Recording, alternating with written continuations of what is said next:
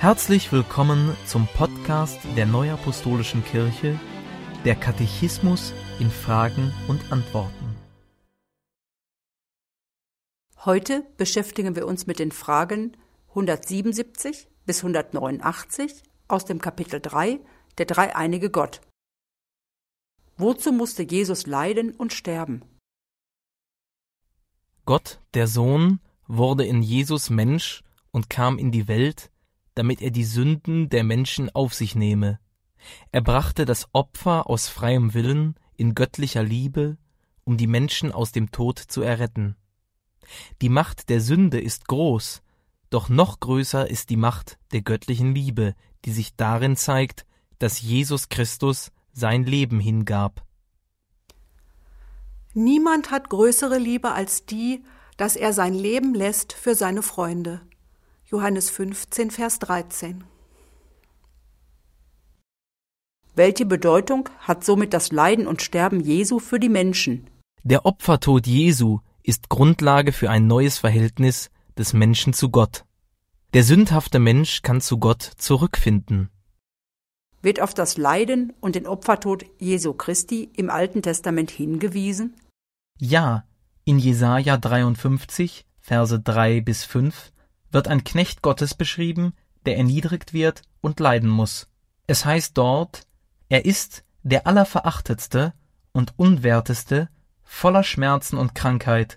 Für wahr, er trug unsere Krankheit und lud auf sich unsere Schmerzen. Die Strafe liegt auf ihm, auf dass wir Frieden hätten, und durch seine Wunden sind wir geheilt. Dies sind Hinweise auf den Leidensweg Jesu Christi und seinen Opfertod. Gab Jesus selbst Hinweise auf sein Leiden und Sterben? Ja, Jesus gab mehrfach Hinweise auf sein Leiden und Sterben, auch auf seine Auferstehung. Nachdem Petrus zu Jesus gesagt hatte, Du bist der Christus Gottes, verwies Jesus auf sein bevorstehendes Leiden und Sterben. Der Menschensohn muss viel leiden und verworfen werden von den Ältesten und Hohepriestern und Schriftgelehrten und getötet werden und am dritten Tag auferstehen. Lukas 9, Vers 22. Ähnlich äußerte sich Jesus im Anschluss an das Geschehen auf dem Berg der Verklärung.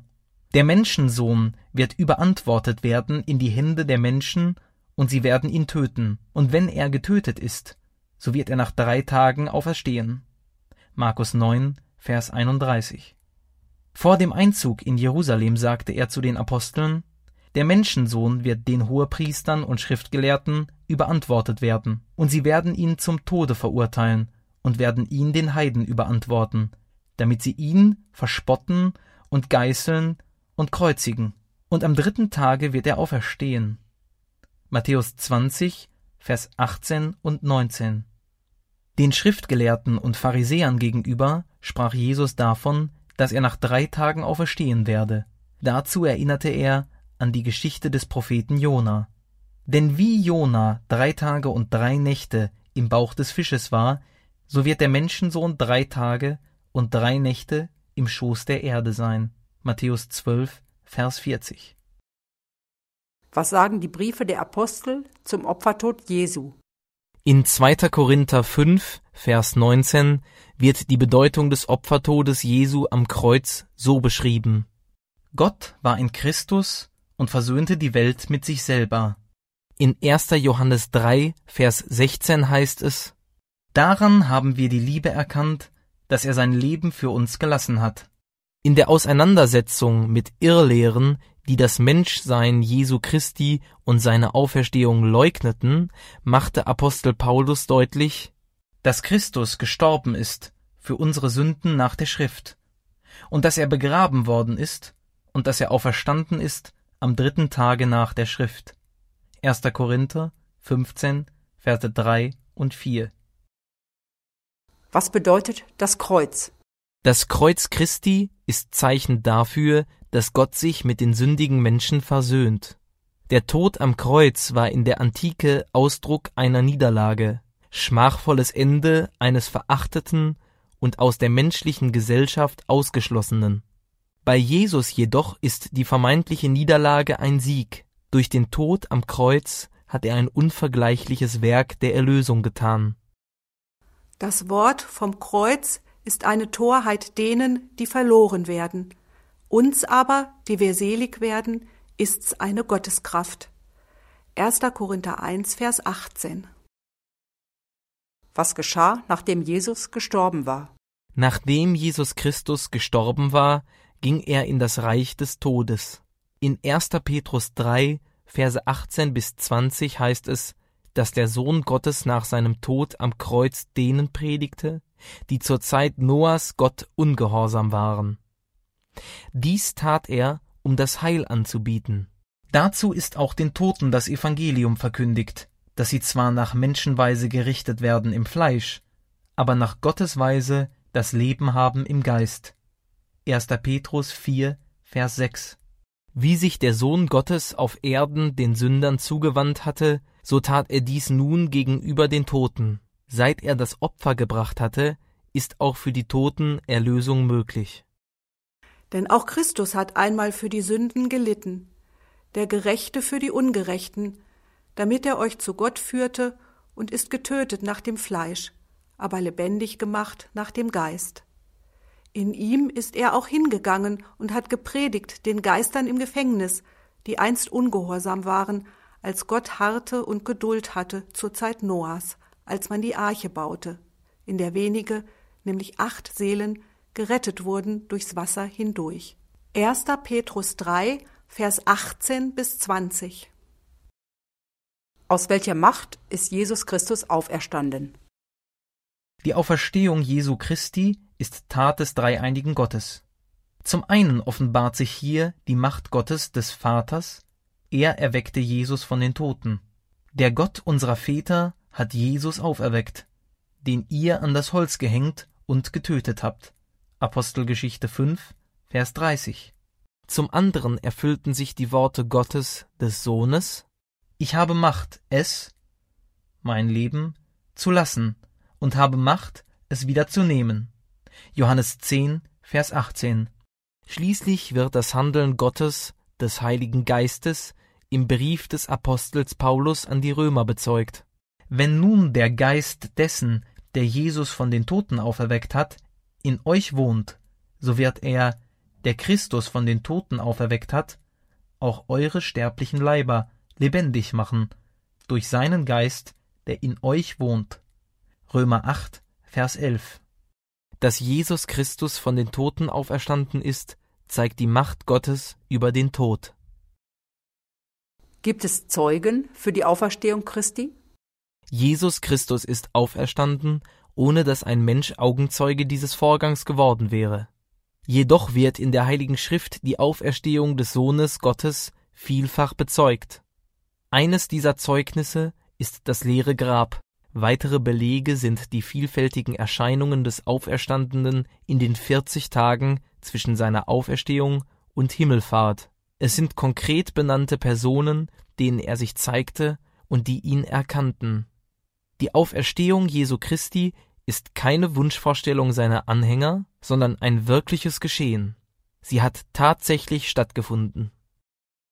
Denn als erstes habe ich euch weitergegeben, was ich auch empfangen habe, dass Christus gestorben ist für unsere Sünden nach der Schrift, und dass er begraben worden ist, und dass er auferstanden ist am dritten Tage nach der Schrift, und dass er gesehen worden ist von Kephas, danach von den Zwölfen. Danach ist er gesehen worden von mehr als 500 Brüdern auf einmal, von denen die meisten noch heute leben, einige aber sind entschlafen. Danach ist er gesehen worden von Jakobus, danach von allen Aposteln. 1. Korinther 15, Vers 3 bis 7. Welche Bedeutung hat die Auferstehung Christi für die Menschen? Jesus Christus ist auferstanden. Dadurch hat der Gläubige eine berechtigte Hoffnung auf die eigene Auferstehung und ewiges Leben. Nun aber ist Christus auferstanden von den Toten, als Erstling unter denen, die entschlafen sind. Denn da durch einen Menschen der Tod gekommen ist, so kommt auch durch einen Menschen die Auferstehung der Toten. Denn wie sie in Adam alle sterben, so werden sie in Christus alle lebendig gemacht werden. 1. Korinther 15, Vers 20 bis 22. Der Glaube an die Auferstehung Jesu Christi ist notwendig, weil durch seine Auferstehung gezeigt wird, dass Jesus Christus der Heiland der Welt ist. Von welchen Erscheinungen des Auferstandenen wird im Neuen Testament berichtet? Der auferstandene Jesus erschien öfter seinen Jüngern und Jüngerinnen. Hierfür einige Beispiele. Maria von Magdala und weitere Frauen waren die ersten Zeugen des Auferstandenen. Siehe, da begegnete ihnen Jesus und sprach, Seid gegrüßt, und sie traten zu ihm und umfassten seine Füße und fielen vor ihm nieder. Matthäus 28, Vers 9. Der Auferstandene begleitete, von ihnen zunächst unerkannt, Jünger, die zum Dorf Emmaus gingen. Er erklärte ihnen die Schrift und brach schließlich mit ihnen das Brot, so dass sie ihn erkannten. Am Abend des Tages seiner Auferstehung trat Jesus in den Kreis seiner Jünger. Als Auferstandener und Herr über Tod und Sünde erteilte er den Aposteln Vollmacht, den Menschen die Sündenvergebung zugänglich zu machen. Nehmt hin den Heiligen Geist. Welchen ihr die Sünden erlasst, denen sind sie erlassen, und welchen ihr sie behaltet, denen sind sie behalten. Johannes 20, Verse 19 bis 23. Ein weiteres Mal erschien der Herr einigen Jüngern am See Tiberias und gab Apostel Petrus den Auftrag, die Lämmer und Schafe Christi, also alle Mitglieder der Gemeinde, zu weiden, das heißt, sie zu betreuen.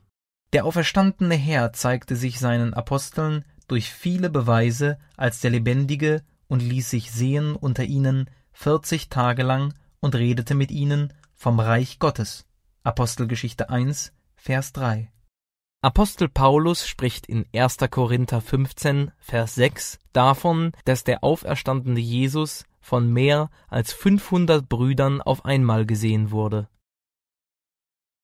Maria aber stand draußen vor dem Grab und weinte. Als sie nun weinte, schaute sie in das Grab und sieht zwei Engel in weißen Gewändern sitzen, einen zu Häupten und den anderen zu den Füßen, wo sie den Leichnam Jesu hingelegt hatten. Und die sprachen zu ihr, Frau, was weinst du? Sie spricht zu ihnen, Sie haben meinen Herrn weggenommen, und ich weiß nicht, wo sie ihn hingelegt haben. Und als sie das sagte, wandte sie sich um und sieht Jesus stehen und weiß nicht, dass es Jesus ist. Spricht Jesus zu ihr, Frau, was weinst du?